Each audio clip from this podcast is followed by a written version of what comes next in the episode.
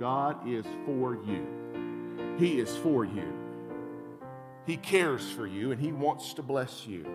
The Bible tells me that He foreordained your salvation. He worked before the beginning of time in love to make it possible for you to simply turn to Him in faith and believe and to save you. He's worked all of that out. But have you asked Him to save you? Have you actually cried out to Him? Lord, I don't know what all this stuff means. I don't know exactly, but I know that you love me. Have you actually raised your voice and said, God, I need you? Have you asked Him to save you? I want to assure you, every person in this room, He has worked every last detail out.